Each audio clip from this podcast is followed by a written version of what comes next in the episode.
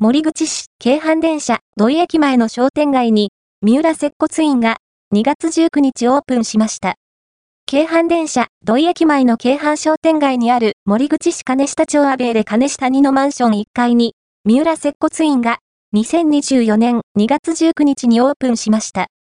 オープン日にお伺いすると、お店の前には、お祝いのスタンド花や胡蝶蘭がたくさん届いていました。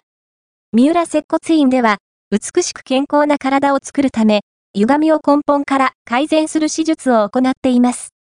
院内には、本格的なトレーマシンを導入されており、体の調整だけではなく、スポートレーニングのためのパーソナルトレーナーのいる接骨院としても利用できるそうです。その他にも、インボズや低周波治療器などの機器も導入されています。インボズは、体の四大構成成分や骨格、部位別の筋肉バランスを高精度に測定でき、目的や測定環境に合わせたカスタマイズが可能だそうです。